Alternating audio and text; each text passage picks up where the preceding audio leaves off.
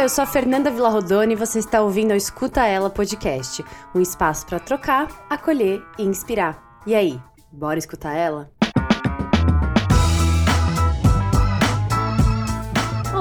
Escutelers! Que bom ter vocês aqui para mais um episódio do nosso podcast. Nesse episódio, a gente conversou com a advogada, comunicadora, nossa, e tantas outras coisas, Bela Borges, e a gente teve um papo profundo, incrível, sobre violência psicológica, violência doméstica, feminismo e tantas outras coisas que é muito importante a gente estar tá trazendo à tona. Antes de a gente começar esse episódio, eu queria te pedir para você seguir a gente nessa plataforma de áudio que você está nos escutando, colocar cinco estrelinhas se for no Spotify e, é claro, compartilhar nos seus stories para que mais e mais pessoas possam escutar esse conteúdo tão incrível. Agora sim, bora escutar ela que hoje o papo tá bom. Bom, escutelers, estamos de volta para mais um episódio. A obra aqui de cima segue acontecendo, eu já aviso para as pessoas que vão ouvir, porque eu sei que vai vazar algum toque-toque. Então eu já peço desculpas por isso. Mas assim, o, o, mais importante desse episódio é a nossa convidada, que realmente é uma pessoa, uma mulher muito incrível.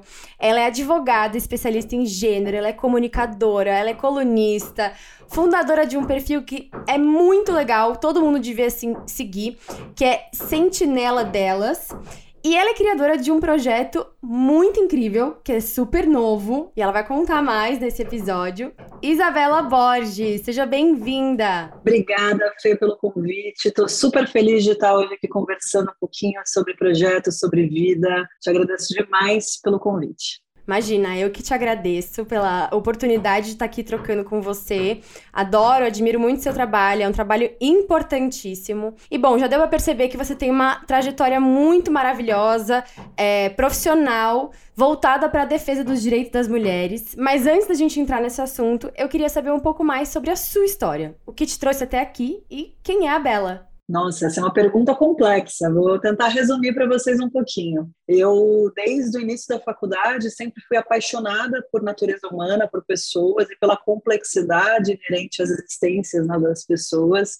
E acho que por essa razão eu comecei a trabalhar com criminal desde o começo da faculdade, já me formei faz muito tempo, em 2011, é, mas sempre trabalhando nessa área, eu acredito que é uma das áreas mais humanizadas do direito. Então, sempre lidando com dramas de pessoas, em contato com pessoas nos piores momentos das suas vidas. Então, eu fui percebendo essa necessidade de compreender a fundo, né?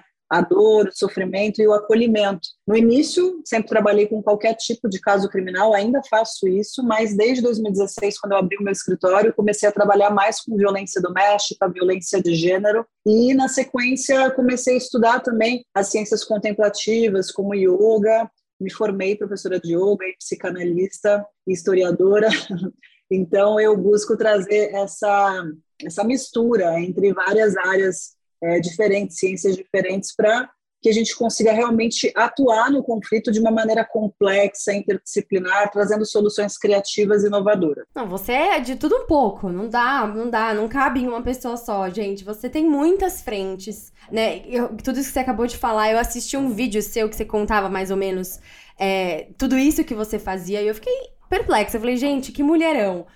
É, e além de tudo isso, você ainda é empresária da Duda, né? Que é uma, uma pessoa muito especial na sua vida, que tem uma longa história, que foi sua cliente e agora você é empresária dela também. Na verdade, eu fui empresária da Duda por mais ou menos uns sete meses. É, quando eu é, comecei a atuar no caso, eu lembro que ela vivia um momento muito difícil de transição. E ela me pediu logo no começo, Isa, eu queria muito que você fosse minha empresária para colocar ordem na minha vida. Eu falei, Duda, acho que não. eu faço bastante coisa, eu posso cuidar do seu jurídico, mas ser sua empresária. E ela insistiu e naturalmente eu comecei a, a cuidar mesmo, olhar para os contratos dela. Eu já atendia outras influenciadoras cuidando da parte jurídica. E aí, naturalmente, eu comecei a, atuar como empresária, a gente oficializou isso. Mas depois de alguns meses, a gente percebeu, ela já estava encaminhada, com a carreira estruturada. Eu fui modelo por 10 anos, então conheço muito esse meio. Depois de tudo organizado, estruturado, eu entreguei para outra pessoa cuidar. Hoje eu faço o jurídico dela, cuido dos contratos e, e cuido dos casos criminais, mas não estou à frente hoje. Mas estamos juntas em outros projetos, somos sócias, É, temos o Survivor, que está crescendo. É, eu quero chegar aí. Ainda não, ainda não, mas eu vou chegar aí, porque eu fiquei, assim, muito curiosa para entender mais sobre esse projeto de vocês. Mas agora eu queria, inclusive, puxar esse gancho que você contou da parte de. É, essa parte que é mais um, sobre meditação, sobre autoconhecimento. Como que foi essa trajetória na sua vida?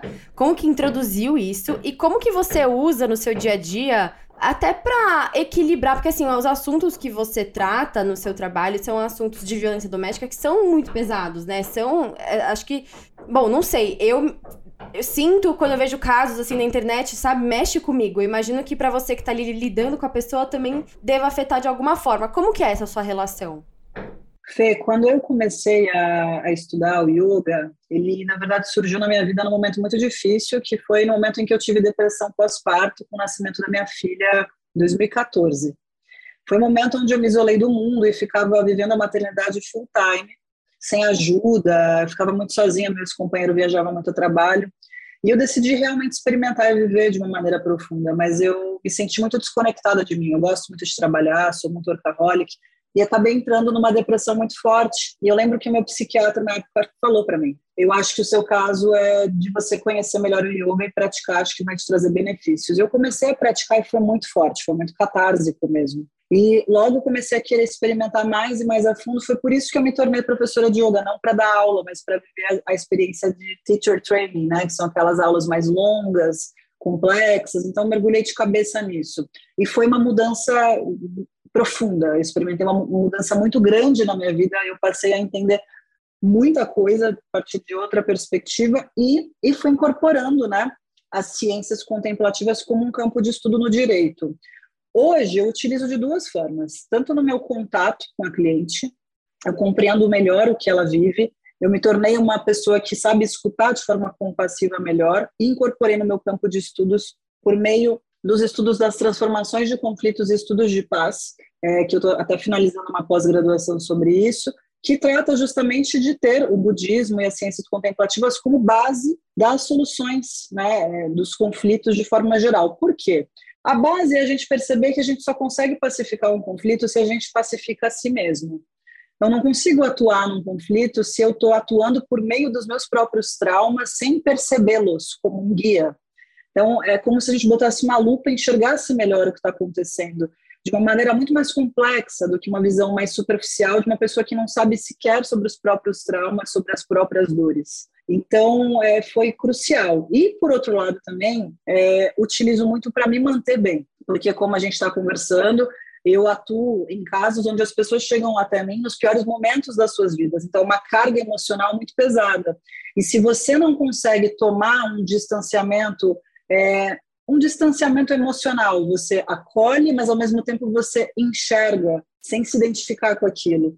Se você não utiliza certos mecanismos, você acaba sendo drenado pelo uhum. conflito e você se torna uma pessoa mais distante, até porque você vai colocando barreiras, né, para não, não se envolver com o que você está vivenciando. Então, existe uma técnica específica onde a gente consegue né, é, filtrar o que a gente está vivendo para conseguir se colocar totalmente à disposição do cliente, mas se renovando sempre, manter esse centramento, né, que é muito importante para lidar com conflitos tão difíceis. Isso é quase que a, a, a, o fundamento, para mim, na minha mente, de, de empatia genuína, né? Que é quando essa visão de assim, a pessoa tá no fundo do poço, não adianta nada eu me tacar inteira, completa e ficar lá com ela, porque a gente não vai, nenhuma das duas conseguir sair do, do fundo do poço. É aquela coisa de você conseguir com as suas ferramentas descer, estar lá, compreender, mas também saber que você tem a ferramenta para sair de lá, né? Parabéns por essa trajetória. Eu espero que você continue cada vez mais na internet divulgando e falando, porque é muito poderoso mesmo. Parabéns, sério. Obrigada, Fê. Fico muito feliz mesmo com o seu feedback, porque a gente abre mão de muita coisa né, para conseguir estar aqui. É, muito tempo longe das crianças, é, muito tempo longe das pessoas que a gente gosta para conseguir se dedicar. Então, receber um feedback é algo que estimula muito. Obrigada. Não, imagina. E como no Escuta Ela, a gente fala muito sobre a parte emocional, mental. Eu pensei da gente falar um pouco sobre violência psicológica. Não só para a gente ter conhecimento mais sobre a, o assunto, mas também para a gente ficar atenta caso a gente perceba algum sinal à nossa volta. Eu acho que é importante falar sobre isso. Porque a violência física, ela é mais fácil de se identificar, né? Porque talvez ela deixe marcas, rastros, mas a psicológica, ela é mais sutil. Então, conta mais pra gente o que seria essa violência psicológica, que inclusive é, eu acho que pode me corrigir, mas entrou em vigor há pouco tempo, né? Como realmente um, um crime. Não sei, não, não entendo nada direito, gente. Não, você está certa. Na verdade, a gente percebe que o direito penal ele vinha tutelando aquilo que considerava, abre aspas, mais importante, que a gente chama de bens jurídicos, que o direito penal tutela, e dentre esses bens jurídicos, a saúde mental acabava ficando né, um pouco mais excluída, como se não fosse tão importante, o que é uma visão bastante patriarcal. Né? É, se considera crime aquilo que é óbvio, aquilo que é gritante, aquilo que a sociedade enxerga como, é, obviamente, um delito, mas existem outros comportamentos mais subjetivos que acabavam ficando de fora.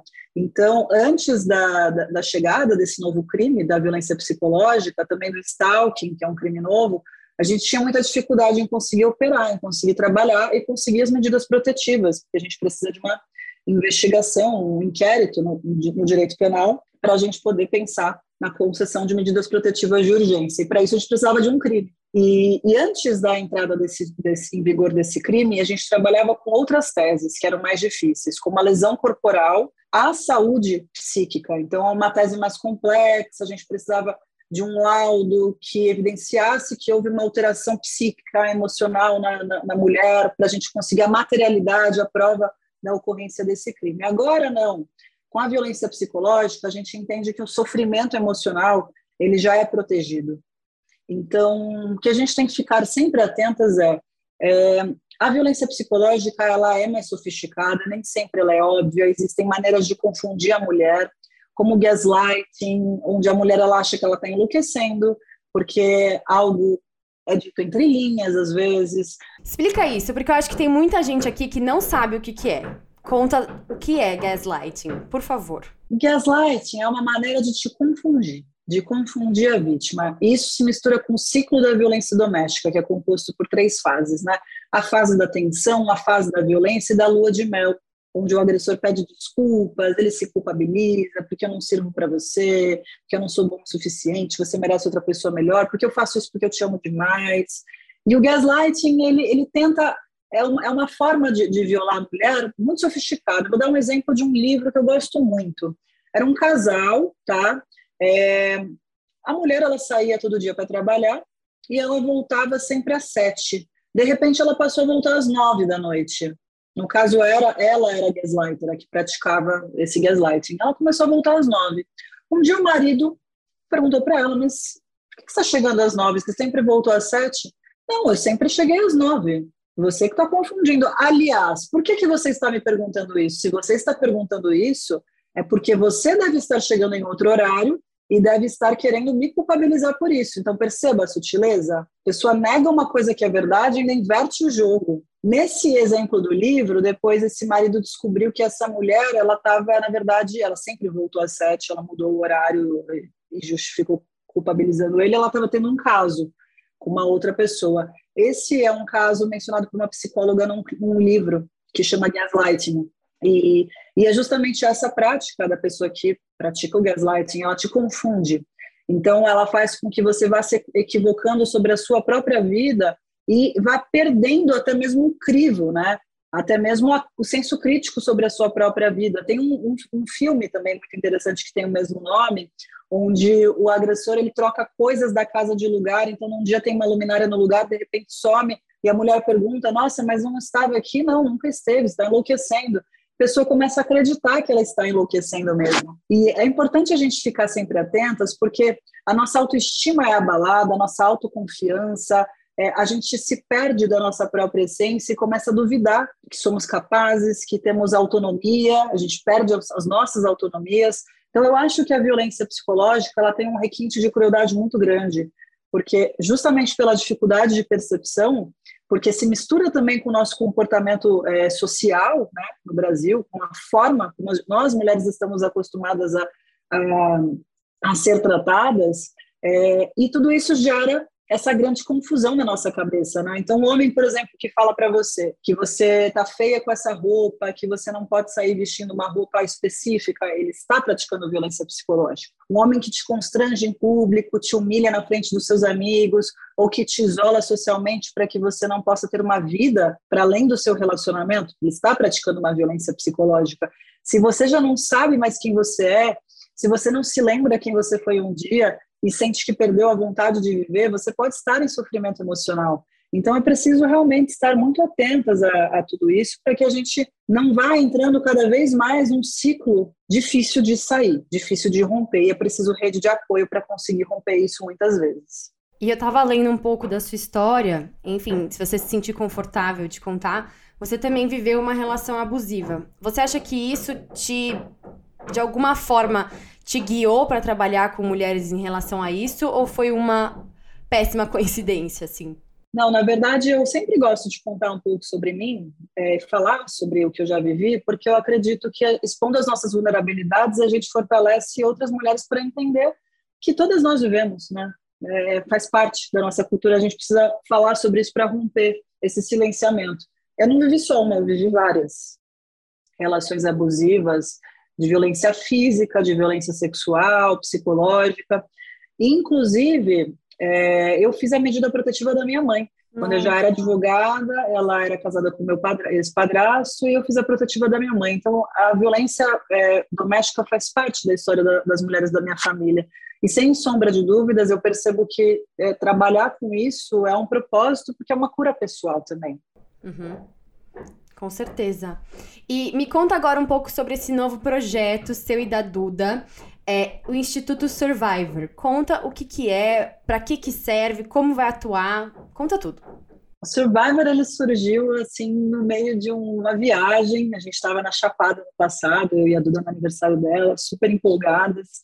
E a gente pensou, o que a gente pode fazer para oferecer para as pessoas aquilo que a Duda teve, né? Porque a Duda ela foi atendida por uma equipe multidisciplinar, ela teve uma psicóloga forense que fez o laudo psicológico dela, ela foi atendida por psicanalista, psiquiatra, e hoje ela está super bem, brilhando, conseguiu transmutar o que ela viveu e conseguiu entender o que ela viveu, né? essa, essa criação dessa própria narrativa sobre a vida, né? uma, uma narrativa de protagonismo, é, onde a mulher ela sai de vítima para sobrevivente, uma outra posição. Né? Sobrevivente é uma mulher que rompeu o paradigma do que se espera da vítima. Né? Existe um arquétipo da vítima. A vítima é uma mulher sofredora, passiva, que não pode ter vida, porque se ela tem vida social, como assim? Então ela não é uma vítima.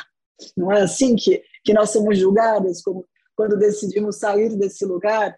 Então é uma trajetória que tem que ser construída, uma narrativa. E a gente pensou juntas o que, que a gente pode fazer para oferecer para as mulheres tudo isso, né? Aí surgiu a ideia do Survivor, que é um espaço para a gente conseguir é, acompanhar as mulheres nessa nova jornada né, de vítima a sobrevivente, por meio de uma rede de apoio formada por múltiplas mulheres. Então, mulheres psicólogas, especialistas que têm uma, uma preparação específica para atender as mulheres nessa, nessa situação, e mulheres que têm outras formações, né, que são preparadas para escuta empática, que é uma escuta diferente de uma conversa aleatória com uma amiga, onde ela vai trazer conteúdos que são dela, que muitas vezes podem influenciar na sua percepção sobre o conflito enquanto sobrevivente ou vítima. Então, são mulheres preparadas para dar esse acolhimento adequado. E hoje, inclusive, vou te contar uma novidade: a gente assinou um convênio com uma faculdade para oferecer 50 bolsas de estudo para mulheres em situação de violência doméstica por meio de um convênio que o Survivor assinou hoje. Então, a gente vai distribuir essas bolsas, né? Na verdade, tem um processo seletivo da faculdade, vestibular, Enem, mas é, as, as 50 mulheres do Instituto vão ser contempladas nesse semestre. No próximo, a gente já está prevendo 200 bolsas. Nossa, e assim. Que incrível, incrível. A gente está muito feliz porque o, a autonomia financeira, né, o empoderamento financeiro é um pilar muito importante para as mulheres conseguirem romper o ciclo. Né? Quantas mulheres dependem dos seus companheiros e ficam porque não tem perspectiva. E nesse convênio elas vão poder estudar qualquer coisa, qualquer curso.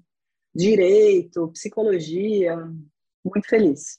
Demais. E o que, que você diria para uma pessoa que. Uma mulher que esteja aqui ouvindo, que tá começando a perceber que alguma coisa tá errada na relação, que tem alguma coisa que, que tá incomodando, qual que seriam os primeiros passos, assim? Porque eu acredito que o, o perceber-se na situação deve ser muito dolorido, né? Você começar a ter essa consciência de que talvez você esteja numa relação abusiva. Como que você é, aconselha Primeiro é conversar com alguém, conversar com um profissional. Como que normalmente é essa trajetória? Eu digo para você que é importante observar os sinais. A gente observa os sinais muitas vezes, mas a gente não quer lidar com o que está se apresentando porque é dolorido. É enfrentar uma realidade que o próprio ciclo do trauma faz com que a gente não tenha condições, ferramentas para encarar, né? Então, muitas vezes a fala da mulher em situação de violência doméstica em razão do trauma, ela não é linear, ela tem buracos, espaços, porque nem ela está conseguindo entender o que ela está vivendo. Então, busca em primeiro lugar tomar consciência, observar, observa o que você está vivendo, depois você pode pesquisar sobre isso. Tem muito material nas redes sociais hoje, é, na internet, já é um primeiro passo você ler sobre violência doméstica, violência psicológica, de, de bons sites, de, de bons uh, jornais que, que são referência né, para trazer esse, esse conteúdo para vocês no Sentinelas mesmo, no Instagram, arroba Sentinelas delas, que é o nosso perfil.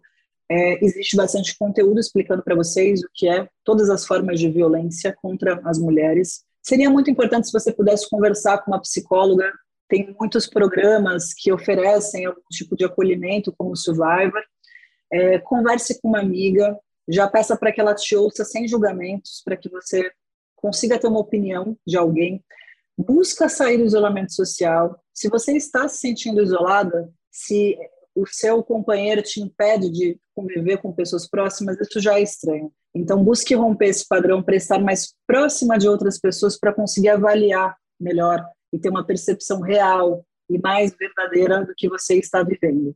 E, claro, se você foi agredida, se você tem consciência do que está acontecendo, busque ajuda. Você pode ir a uma delegacia de polícia, preferencialmente uma delegacia especializada, para que você consiga é, obter uma medida protetiva caso precise e se, sempre que possível acompanhada de uma advogada mulher. Fantástico. Eu acho que te, deve ter muitas mulheres que não vão até esse passo da delegacia, né? Você acha que é um medo? É uma, é uma pena? Como que é normalmente essa relação? Olha, Fê, é muito difícil mesmo. Eu percebo que muitas mulheres às vezes me procuram e levam meses até decidir. Tá? Meses até se sentir forte o suficiente para conseguir romper por culpa, por vergonha, por constrangimento, por medo de retaliações, medo de serem expostas, medo de que o pior aconteça com seus filhos, né? Essas esses medos, né, algumas fantasias são incentivadas pela própria sociedade, pela nossa cultura. As mulheres assistem diariamente nos noticiários o que acontece, muitas vezes quando denunciam. É, ontem mesmo eu vi dois casos que me chocaram de dois feminicídios super graves. Então a gente está aí assistindo tudo o que acontece, dá medo de ser a próxima, né? Então às vezes é mais fácil dentro desse ciclo, quando tudo parece muito difícil, escolher por silenciar. Mas é uma forma de você também se autodestruir né, permanecer num, num, lugar perigoso, com uma pessoa que, que ainda que pratique uma violência mais sutil, né, não uma violência tão óbvia ou menos grave, é, ainda assim essa pessoa ela vai te sugando aos poucos, né? A gente tem que estar com alguém que trate, trate a gente com todo respeito, com carinho, da forma como a gente merece, que muitas de nós, inclusive eu fui assim por muito tempo, a gente se desacostumou a ser tratadas da forma como a gente merece. Então a gente precisa relembrar quem a gente é, né? relembrar que nós somos mulheres fortes, empoderadas, que nós temos o direito de ser livres, de ser felizes e não de ficar presas a espaços pequenos como esses, né? Que muitas vezes tomam conta das nossas vidas. Então eu percebo sim que isso acontece, é natural. É, uma decisão muito difícil você simplesmente romper um relacionamento e ainda ir a uma delegacia, né, sem saber o que pode acontecer com você. Mas exatamente por isso que eu até é difícil falar para você que eu recomendo que vá para uma advogada, que busque uma terapeuta, porque eu sei que não é todo mundo que tem acesso a isso. Então eu me sinto muito sofrida aqui por falar, mas essa é a realidade, né? A gente vive num país com tanta injustiça social, por isso também que o Survivor surgiu. Existem projetos também como Justiceiras, da minha amiga Gabriela Mansur, onde nesse projeto você encontra apoio jurídico para um primeiro atendimento, para conversar também com, com mulheres que podem acolher, é, mulheres especializadas. Então, não se cale, busque ajuda. Incrível. Bela, eu queria te agradecer demais por esse papo. Eu acho que é um assunto que tem que ser dito, que às vezes é difícil de abordar, mas que é transformador, tem que sair da área do tabu. Eu acho que cada vez mais a gente tem que expandir essa conversa até para pra gente se empoderar dessa história, da gente saber dos nossos direitos, a gente não sabe. A gente não sabe o que, a gente pode, o que, a gente não pode, o que, que é crime, o que não é. Né? É, é difícil pra gente. É, num, num, macro, aqui a gente tá falando de mulheres, eu e você, por exemplo, que tiveram educação, acesso a um milhão de coisas, quantas outras não têm? Né? Então, acho que a internet, o, o seu trabalho, essa exposição é muito preciosa e muito valiosa. Então, parabéns. É, continuo acompanhando aqui de perto. E agora vamos fazer um bate-bola rapidinho com algumas perguntas pra gente finalizar. Pode ser? Claro, vamos lá. Quando o assunto é trabalhar com mulheres, a melhor parte é? Acolhimento. Eu amo acolher as mulheres. Legal. Um livro que todas deveríamos ler. Nossa, um livro. Nossa, eu amo tantos. Tô pensando aqui. Livro, os livros da Simone de Beauvoir são super necessários segundo sexo. Legal. Quando você não tá bem com você mesma, o que você faz? Eu choro, fico na cama e medito. Perfeito, é o combo. Um filme importantíssimo. Eu acabei de assistir um filme fantástico, que é aquele O Acontecimento, que conta sobre um drama de uma mulher que, que fez um aborto, que buscou fazer um aborto, tudo que ela passou nos anos 60. Filme incrível, não percam. O Acontecimento. Ah, eu nunca vi. Tá onde? Tá em cartaz no cinema. Amei, já é meu programa da semana. E para fechar, o mundo seria um lugar melhor se os direitos entre homens e mulheres fossem reconhecidos como unânimes, né? equiparados, com, com nós todas tendo liberdades para sermos livres, felizes, e todas as pessoas pudessem ser também, ia ser muito mais fácil, né? Com certeza. Mas você e tantas outras estão lutando, assim, ativamente para que isso esteja cada dia mais um pouquinho perto. Bela, muito obrigada. Queria convidar todo mundo para seguir o Instagram da Bela. Faz o seu jabá, para todo mundo te seguir. Fala aí como é que tá o seu arroba. Gente, então vamos lá. Quero vocês lá no meu perfil, Bela com dois L's, underline Borges. Eu sou colunista da revista Cláudia, do Conjuro, então sempre tem muito conteúdo no meu perfil, projetos novos surgindo, cursos, muita coisa legal. Também queria convidar vocês para seguir o Instagram do Survivor, Instituto Survivor, e do Sentinelas, Sentinelas delas. Arrasou. Um beijo e até mais. Que bom que você chegou até o fim. Nossa, que episódio foi esse? Fala sério, que mulher incrível. Antes da gente finalizar, queria te pedir para você seguir a gente aqui nessa plataforma de áudio que você está nos escutando, colocar as cinco estrelinhas se for no Spotify e, é claro, compartilhar nos seus stories, porque o papo de hoje vale a pena ser compartilhado. Um beijo e até mais!